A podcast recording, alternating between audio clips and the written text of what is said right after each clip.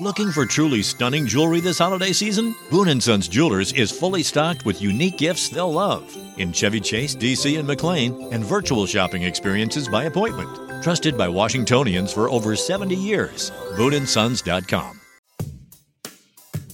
Bienvenidos a Baby Time Podcast, para nuevos padres y padres de nuevo. Hola, soy Micaela Riaza, madre de dos hijas, dula posparto, educadora de lactancia, educadora de preparación al parto y creadora de Baby Time. Mi compromiso con ustedes es proveerle información de manera llana, fácil de entender. Antes era la falta de información, ahora es el bombardeo de información. Los voy a ayudar a entender qué necesitas y qué está de más. Bienvenidos. El día que nos dieron de alta con mi primera hija, Isabela, yo miré a mi esposo y le dije, en serio, o sea, tú y yo no sabemos nada, no estamos preparados. Esto es, esto es irresponsabilidad del médico decir, nos vemos en dos semanas. Que, o sea, ¿cómo, ¿qué es lo que vamos a hacer en dos semanas? Yo no sé mantenerla viva, yo no sé lo que ella necesita. Señores, es estresante. Hola, yo soy Mika de Baby Time. Yo soy madre de dos niñas. La primera fue mi aprendizaje. Y de verdad, Isabela, de verdad, te pido disculpas por toda la metida de pata, pero que yo no sabía, yo, y tu papá menos aunque él juraba que él era el matatán, pero nosotros no sabíamos nada. Con la segunda, ya yo era educadora prenatal y déjame hacerte el cuento de cómo empezamos. Yo siempre quise trabajar con madres, pero yo no quería ser médico. Entonces, mi idea de madres se puso en pausa y estudié hotelería, lo cual me encantaba. Y estudié hotelería en Boston, trabajé en Boston, trabajé en Miami, regresé a República Dominicana a trabajar con mi papá y quedé, bueno, me casé, conocí a mi esposo y quedamos embarazados.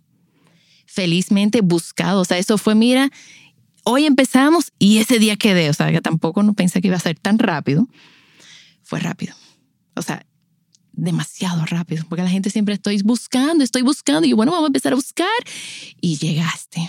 Bueno, de repente, enterarme que estaba embarazada fue fue un momento como surreal, porque la primera prueba no funcionó y no me, yo me acuerdo ese día tan claro, porque me desperté con unas ganas de tomarme un refresco con mucho hielo picadito y mi esposo me dice, tú estás preñada. Yo, no, no, eso no pasa tan rápido, pero yo no bebo refresco.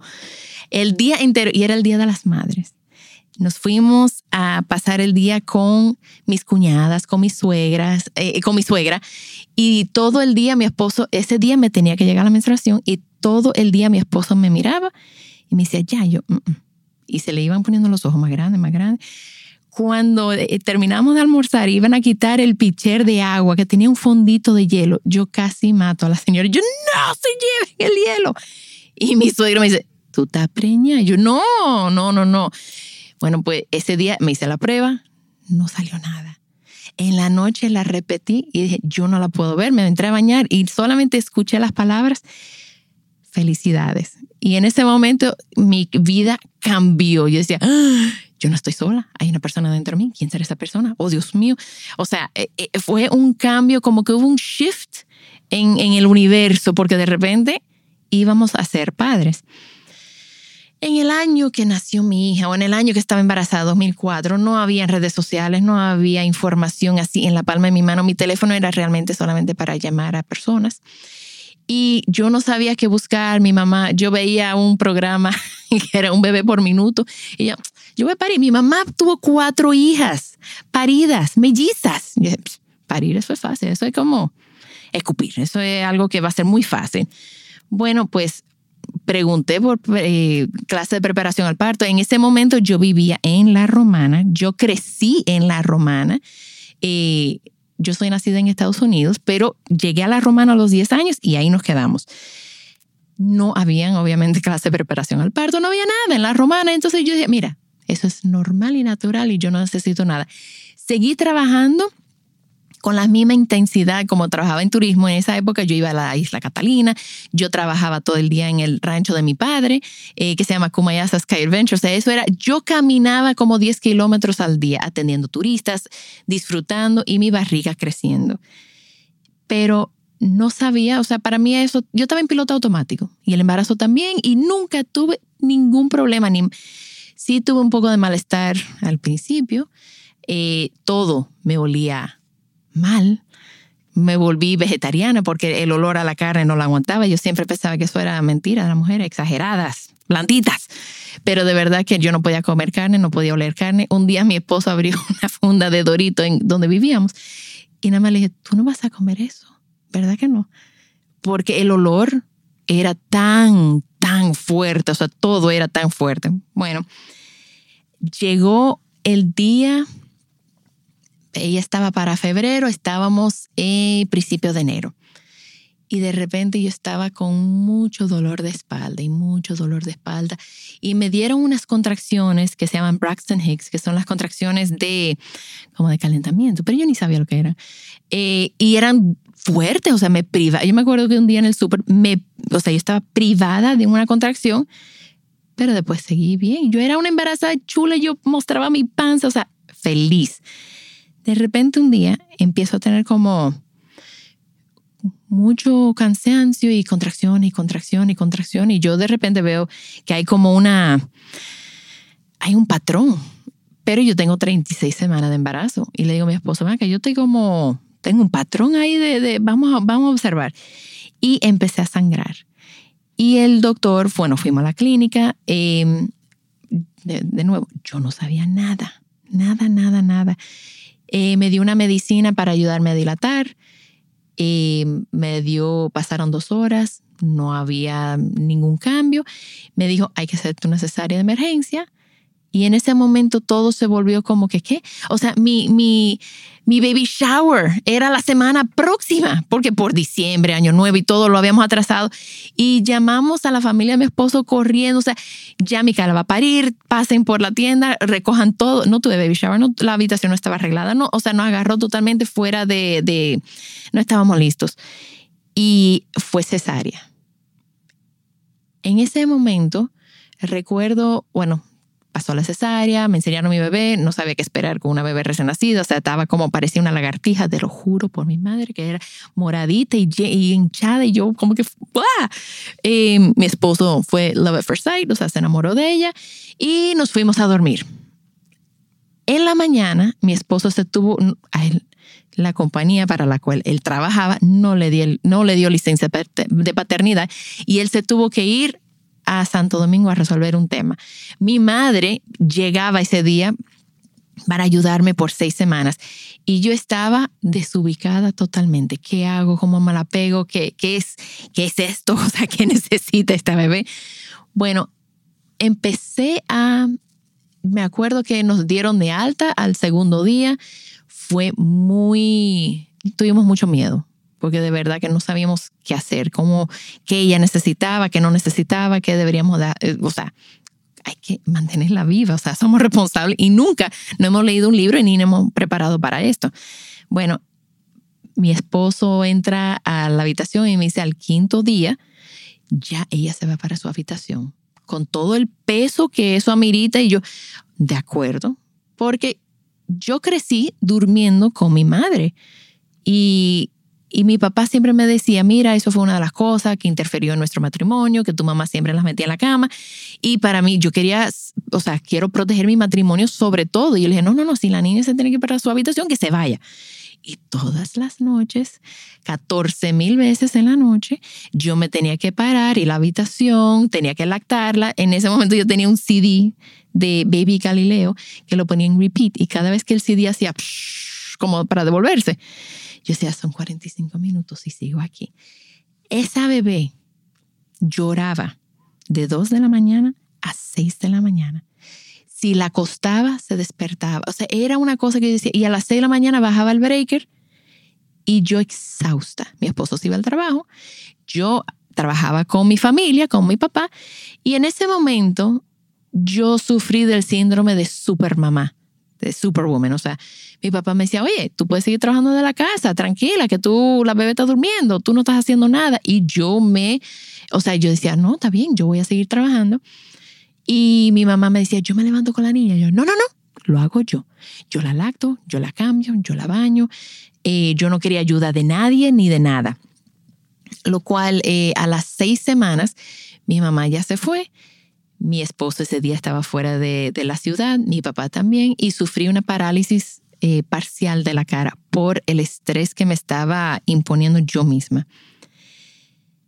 Todavía yo no sabía cómo ser mamá, ni lo que ella necesitaba. Yo iba de día a día, o sea, resolviendo, sobreviviendo. Bueno, de repente pasan los meses y decido ya por la, por la estabilidad familiar, no seguir trabajando con mi papá. Yo necesitaba ya empezar algo yo. Y fue viendo una película que se llama Meet the Fuckers, que estaban hablando de que los bebés hablan en, en sign language, en, en, en gestos. Y yo, ¿cómo va a ser? Y digo, tú sabes que le dije a mi esposo, siempre he querido trabajar con madres. Y creo que me tengo que ir a donde mi mamá, mi mamá vive en, en Oregón, para ver qué yo aprendo, porque yo entiendo que esto no puede ser tan difícil. Nosotros no estamos preparados, pero tiene que haber una forma de ayudar a nuestros a nuevos padres y a orientarlos.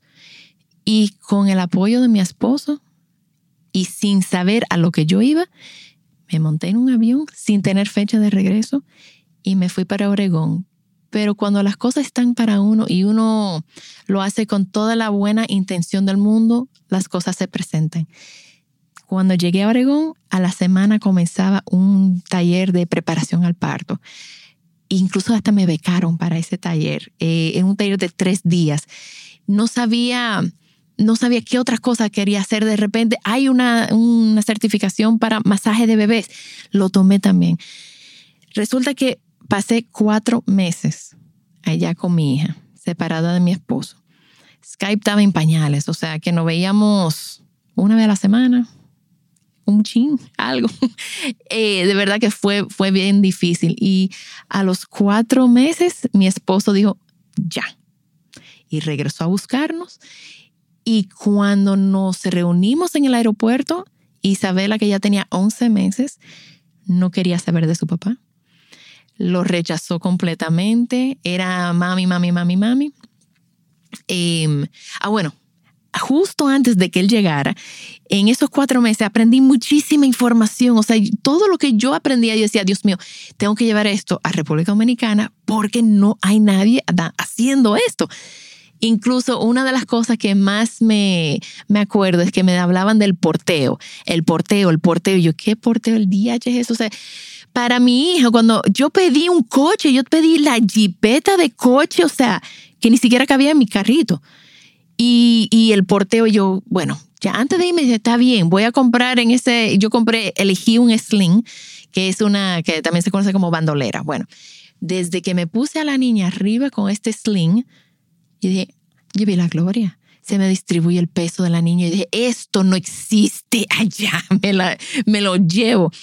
Llegó mi esposo para ayudar a que Isabela le fuera como cogiendo cariño otra vez.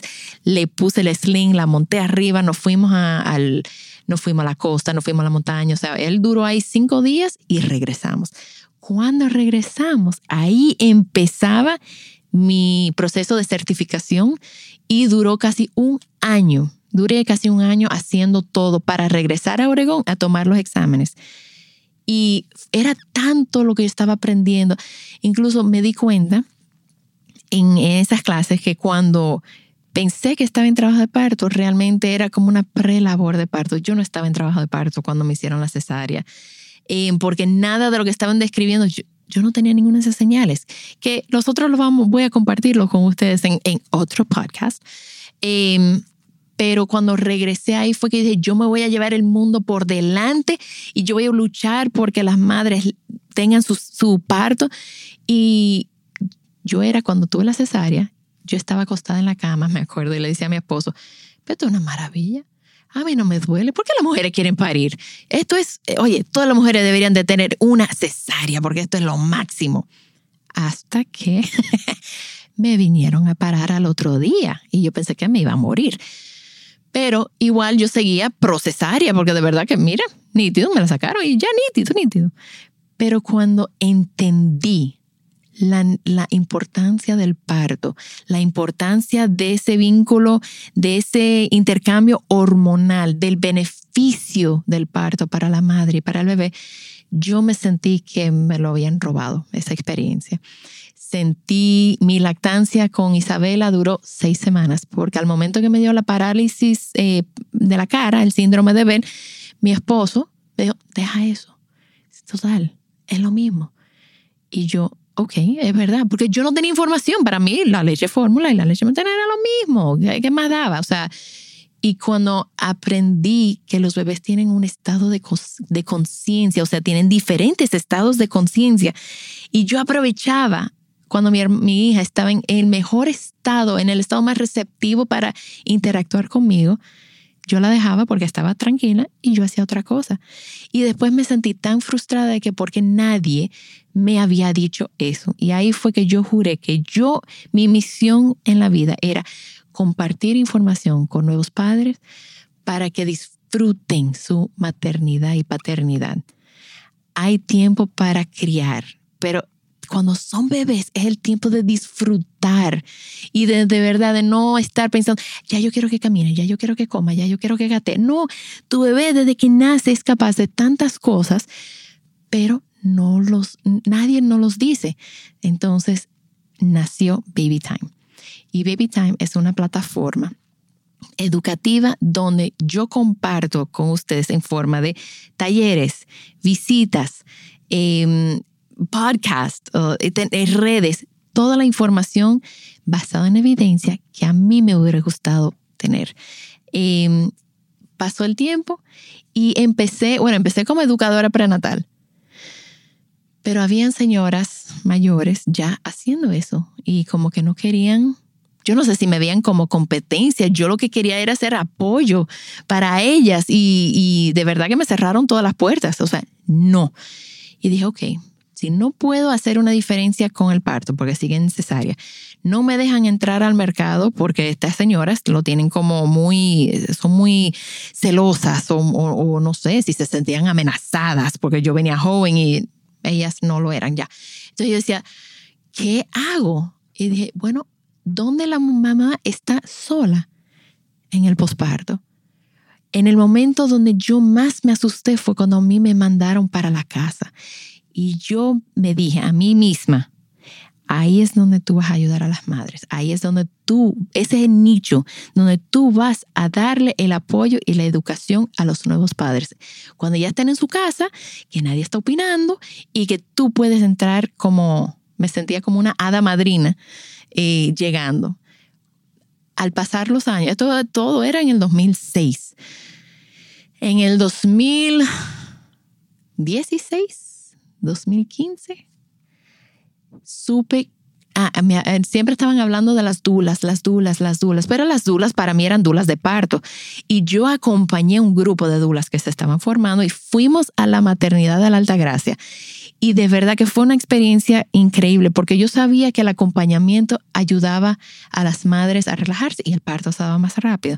Fuimos cinco dulas en entrenamiento y cada una trabajó con una madre. Y esas cinco madres, todas parieron casi simultáneamente eh, después de estar con nosotras hora y media, dos horas. Pero me di cuenta ese día que lo mío era el posparto. Yo quería estar con las madres que ya estaban paridas, quería ayudarlas con la lactancia, quería ayudarlas a entender la necesidad de tener su bebé cargado piel con piel. Y ahí fue eh, como que me llegó la, me iluminé, dije, lo mío es el posparto. Entonces, ahí aprendí, supe que existía una dula posparto, me certifiqué, and the rest is history. En el 2000, Isabela nació en el 2005 y en el 2007 llegó Miranda.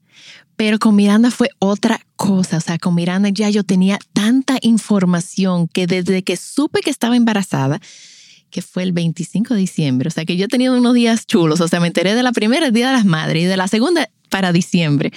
Em, inmediatamente era, hola bebé, tú estás aquí, tú eres bienvenida, te amamos, te queremos. Em, desde durante todo el embarazo, bueno, realmente algo freaky pasó, porque justo la semana antes de saber que estaba embarazada, yo estaba jugando como al caballito con Isabela, y Isabela me besaba la barriguita me decía, hola bebé. Yo, sí, mi amor, ahí van los bebés, los bebés están ahí. Y me decía, hola bebé, yo, sí, mi amor, pronto va a venir un bebé. Y a la semana me entero que estaba embarazada. O sea, que Isabela lo supo antes que yo.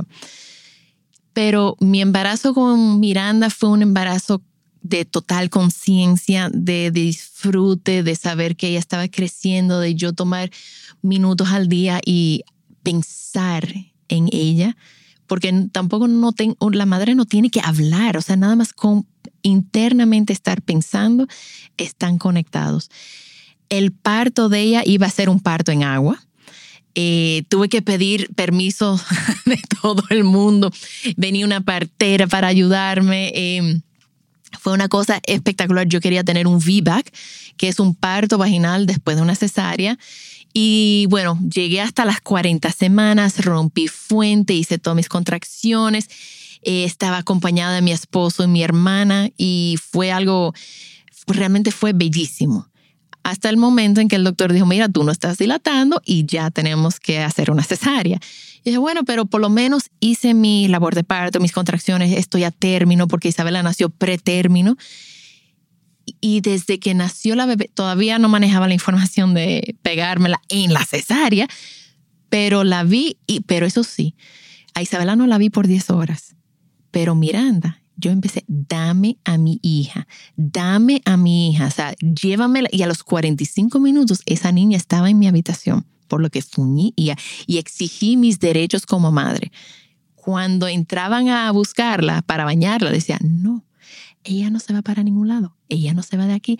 O sea, me, yo tuve una, una, yo estaba tan empoderada y tan mamá leona, que algo que yo no sentí con Isabela, em, por falta de información, señores. Y mi esposo estaba, bueno, llegó un punto que mi esposa te decía, eh, déjame cargarla, porque es que yo no dejaba que nadie se la acercara. Y cuando vi a Miranda y le dije, claro, tú eres Miri. Y ella me sonrió. Y desde ese momento empezó a sonreír, señores, socialmente. O sea, era una bebé feliz. Ella disfrutó de una lactancia extendida, lo que no pude con, lograr con Isabela, no por falta de apoyo fue por falta de información de ambos, que fueron seis semanas de lactancia con Isabela. Con Miranda fueron dos años. Con Miranda hice colecho, que era que Miranda dormía en nuestra habitación y dormía en mi cama. Con Isabela era en su habitación después del quinto día. O sea, todo lo que yo venía aprendiendo lo pude aplicar con Miranda y fue una experiencia totalmente diferente, fue una maternidad totalmente diferente. Em, el día que nació Miranda, que Isabela vino a la habitación, eh, yo le dije a ella, mira tú Miranda, y permití que Isabela, que tenía dos años, nueve meses, cargara a su hermanita, y después ella muy sabiamente me dijo, ah, ah, es tú Miranda. yo creo que ella sabía lo que venía. Em, jugaban mucho, o sea, que Isabela yo la involucré mucho para que ella yo soy la mayor de cuatro niñas, de cuatro hermanas. Y mis padres nunca me dejaron acercarme a mis hermanitas. Entonces yo la cogía, las cargaba, porque me llamaba la atención, sin permiso, y cuando llegaban mis padres yo la dejaba caer. Entonces yo dije, yo tengo que involucrar a Vela para que ella, nada, que el misterio se vaya y lo chulo se vaya. Y, y Miranda, como yo hice el porteo con Miranda, o sea, desde que nació la entraba en el sling, como que se, ella desaparecía ahí adentro y mis manos estaban disponibles para estar con Vela. O sea que fue una, fue una adaptación súper fácil. De verdad que de ser familia de tres a ser familia de cuatro fue fácil. Pero la culpa es real de la madre porque me dio pena no haber, pues, haber podido tener esta información con Isabela. Entonces, para eso estoy con ustedes, para que desde tu primer hijo estemos juntos y ustedes pueden disfrutarlo tanto como yo disfruté la información que ya yo tenía para entender lo que estaba sucediendo con, con la segunda. O sea que nada, señores. Estamos en las redes como arroba babytimerd y babytimerd.com. Eh, nos pueden escribir con temas. Esto es para que ustedes lo comparten. No solamente, o sea, no es para mujeres, es para madres, padres, abuelas, tías, o sea, todo el mundo que va a estar opinando en tu vida y en la vida de tu bebé parte, compártele el, enlace del podcast para que se vaya actualizando. Incluso tenemos talleres para las abuelas, para actualizarlas. Em, estoy muy honrada poder compartir mi información y la de los expertos, que yo voy a tener expertos acompañándome en diferentes temas. Em, o sea que nada, señores, muchísimas gracias. Comparten el enlace con toda su familia, que le va a hacer la vida más fácil a ustedes. Muchas gracias. Baby Time Podcast es grabado en Pinktree Studio.